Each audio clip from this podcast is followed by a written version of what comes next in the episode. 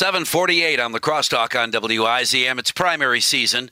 Moderates, tweets that interrupt uh, your job, and uh, uh, the Jeb Bush of the 2020 Democratic primary. Oh, and one comment that I read earlier this week the winner of the Democratic primaries is Donald Trump, our guest on the crosstalk this morning. From Americans for Limited Government, Rick Manning. Good morning. Happy Valentine's Day.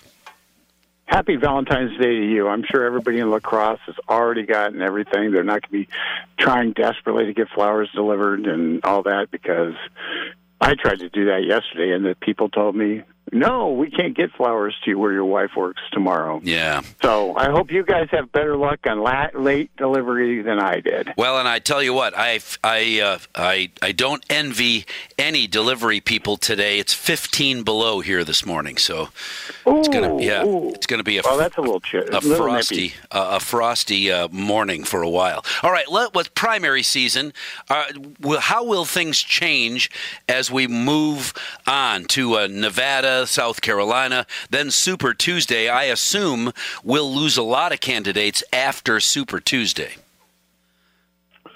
Well, I, I think the reality is this race is down to um, there's down to it's down to four uh, players, um, and they aren't they don't include Elizabeth Warren and Joe Biden.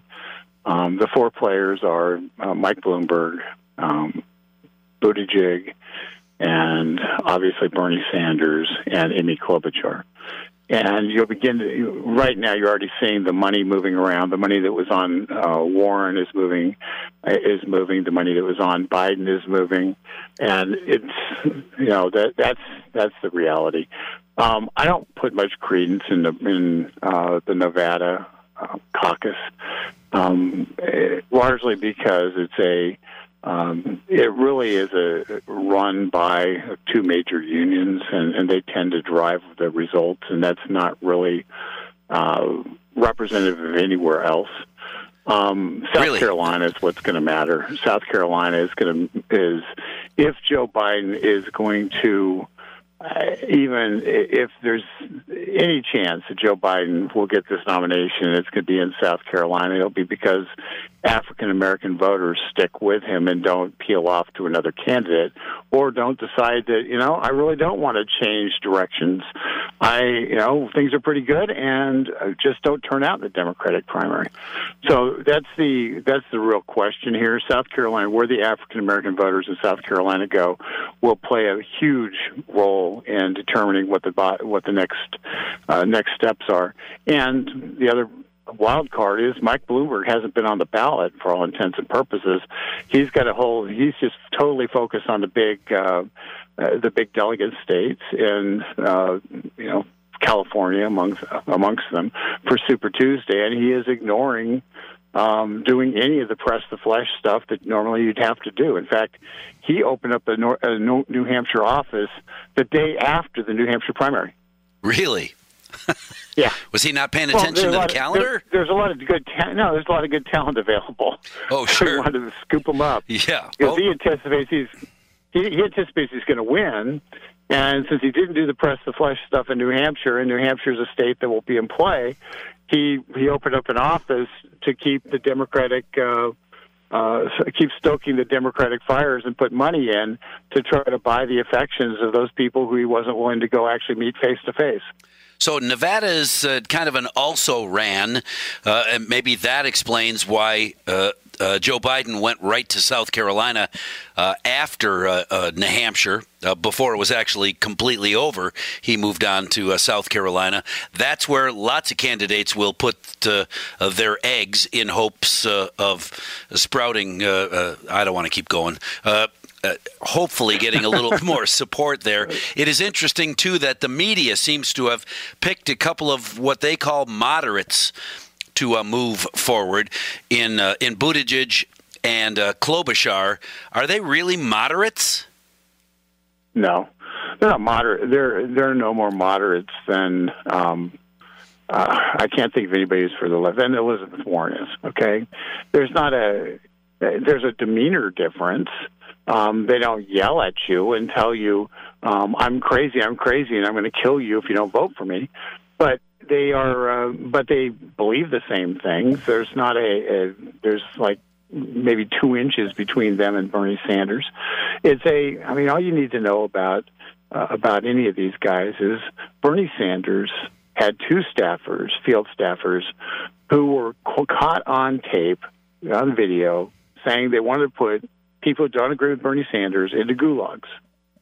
And Mayor Pete didn't say Bernie Sanders needs to fire these guys. This is unacceptable. Amy Klobuchar didn't say, oh, Bernie Sanders needs to fire these guys. This is unacceptable. They all kept quiet because ultimately the candidates who remain in the Democratic primary are have all bought into the idea that they need the um, the military wing of the Democrat Socialist Party, which is Antifa, and they need Antifa to win. That's their that's their, legs on the street. So they are so they're not willing to take on Antifa. Anybody's not willing to say that you jail your political opponents for re, to send them to re-education camps um, is not a moderate. well, there you go. So there's your explanation uh, for uh, whether they are or they aren't moderates, regardless of what the national news media uh, is trying to tell you. All right, let's let's uh, step off the campaign trail for just a minute here before we run out of time. Uh, tweets from the president uh, really kind of got under the collar of Attorney General Barr, who finally said, "You know." This is making it really difficult for me to do my job. And it seems, at least at the moment, the president heard that message and hasn't tweeted since uh, since he kind of got involved in uh, in the attorney general's job. Well, you know, I, I, I'll give both sides on that. First of all, I, I've been in the room with the president and the attorney general. Um, in that, in the speech the president made, uh, the victory speech, the attorney general was sitting where he laid out a lot of the deep state stuff. Uh, the attorney general was sitting in the front row about uh, almost directly in front of the president when he's making that speech. Okay, so and you know, so there's they have a, a very they've got a relationship that's a positive relationship. The truth is the politics of how of the, how things work. The president's tweets about Roger Stone were making it more difficult for the for AG Barr to get to the bottom of this stuff and try to get a come to a fair record, uh, fair situation because he was being attacked as being a, a political puppet because of that.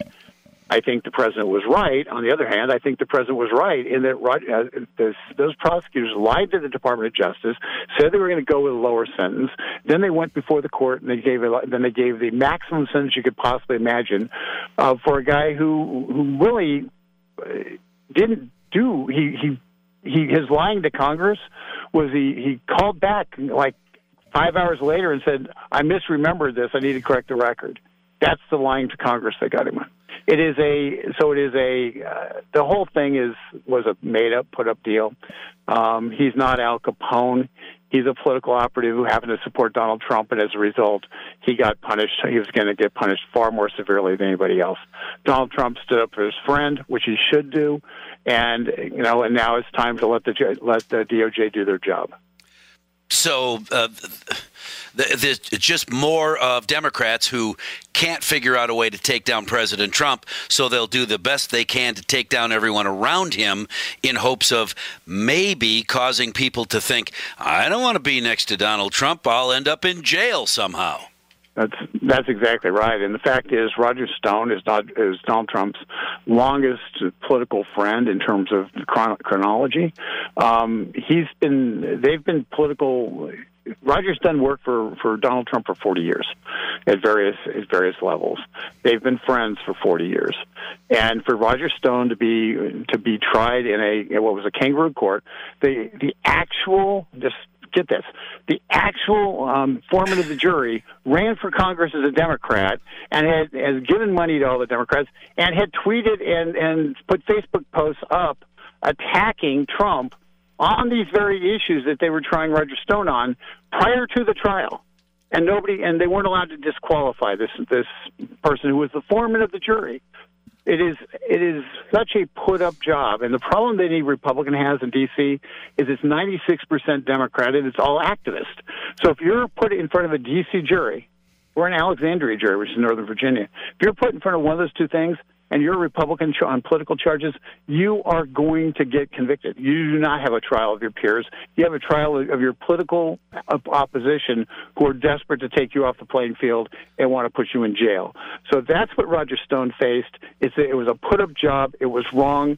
And I'm not saying he didn't do anything wrong. I, I'm just saying that he never had a fair chance, and, and, Bill Barr needs to correct that situation. All right, let me ask you quickly because we're going to be out of time here in less than a minute. Anything going to happen over the weekend that you and I need to talk about on Monday? You know, that's a great question, but if, if I could read Donald Trump's Twitter account in advance, I would know, but I I'm confident that something will, but I don't know what it is. Yeah, all right. Every well, time I try to guess, I'm wrong. Have a fabulous Monday, or a fabulous weekend, and we'll probably touch base again on Monday, just just so that we can shrug our shoulders and say, "What? We got to go." Rick Manning on the crosstalk on WIZM, just trying to make sense of Democrat socialists who are getting support from the media, it seems. Uh, it's interesting to me. All right. Uh, thanks to Kevin, who lives in Ettrick, 27 below. He sent me a picture of his phone. Be careful out there. It is painfully cold. Hug your kids. WIZM La Crosse.